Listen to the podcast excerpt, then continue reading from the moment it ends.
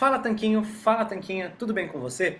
Recebemos a seguinte pergunta num dos nossos grupos do desafio de 21 dias. Nesse desafio, a gente responde todas as perguntas do pessoal num grupo de WhatsApp exclusivo, além de passar conteúdos especiais e ajudar a fazer ajustes e modificações para todo mundo ter mais resultado. Isso é, não é só a teoria da dieta low carb, cetogênica jejum, tem também a prática e eu vou falar para vocês agora também justamente sobre qual foi a pergunta e qual foi a minha resposta. Então vou mandar aqui nesse áudio a pergunta e logo abaixo eu mando a resposta. A pergunta foi a seguinte: Estou lendo um livro que fala que refri diet desacelera o metabolismo e faz a gente querer comer açúcar e massas. Esse pode ser o mistério do meu desejo de açúcar, pois em 2018 eu não bebia refri diet.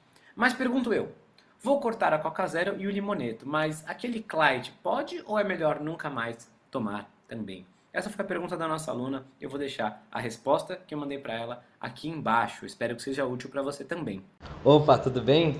Então, o que, que acontece quando a gente está ingerindo refrigerantes diet e outros tipos de adoçantes, especialmente os artificiais? Acontece não tanto uma desaceleração do metabolismo, mas são dois fatores que podem estar envolvidos e podem atrapalhar o processo de emagrecimento ao consumir esses adoçantes. O primeiro é justamente um fator fisiológico, né? A gente muitas vezes é, com os adoçantes artificiais, eles matam algumas das bactérias boas do nosso intestino, ou seja, eles danificam a nossa microbiota, que a nossa microbiota está ligada a praticamente tudo no nosso corpo, tanto a absorção de nutrientes quanto ao que nosso corpo faz com eles, e nesse sentido ele poderia impactar o metabolismo e a nossa saúde no geral. Do sistema imune ao emagrecimento, tudo acaba passando pelo intestino. O intestino é justamente o que filtra tudo que a gente come, né?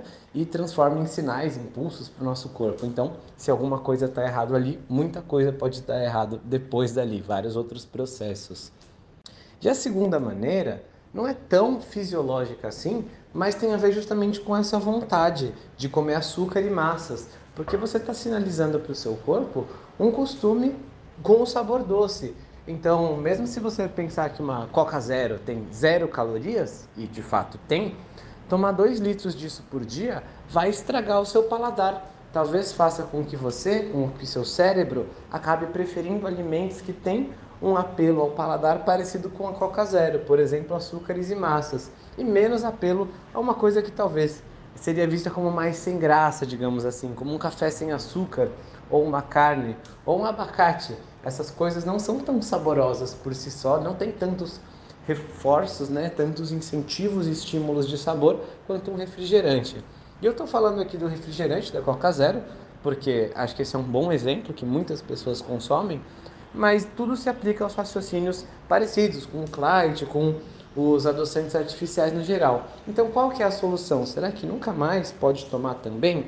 Essa é uma solução radical demais, na minha opinião.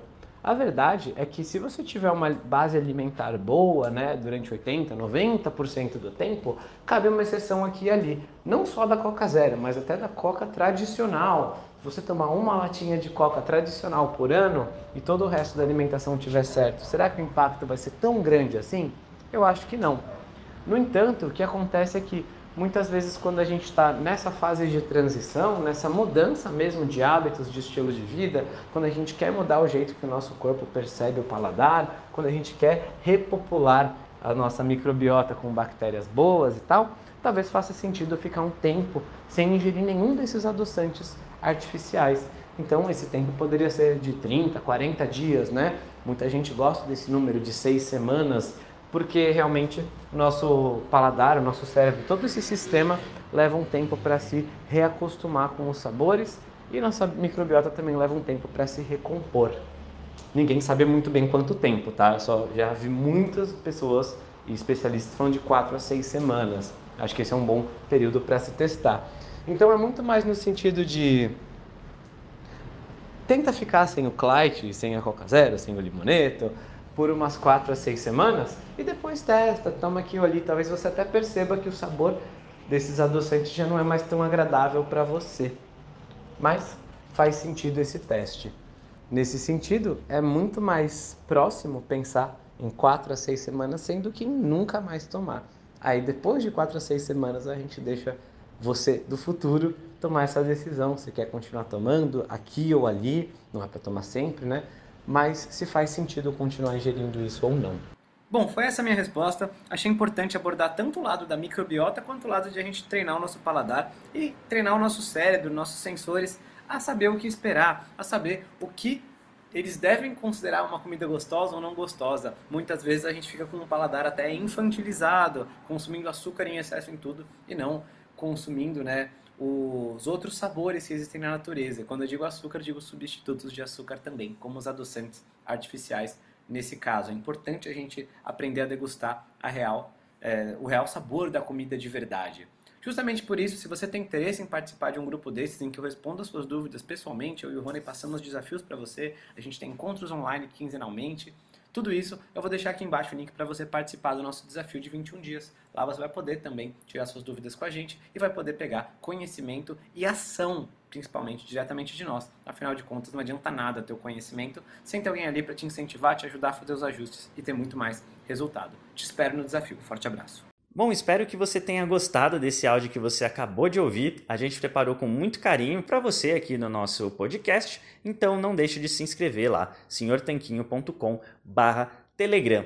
E vamos aproveitar para deixar aqui o nosso agradecimento a nossos patrocinadores, a loja online tudo Low Carb, onde você encontra os melhores ingredientes com os melhores preços para sua dieta low carb ou cetogênica. É só acessar www.tudolowcarb.com.br e também para o nosso outro patrocinador, o yketo.com.br. Ele é um medidor de corpos cetônicos a partir do hálito. Se você tem interesse em saber como está sua cetose, então esse aparelhinho revolucionário é para você, o yketo.com.br.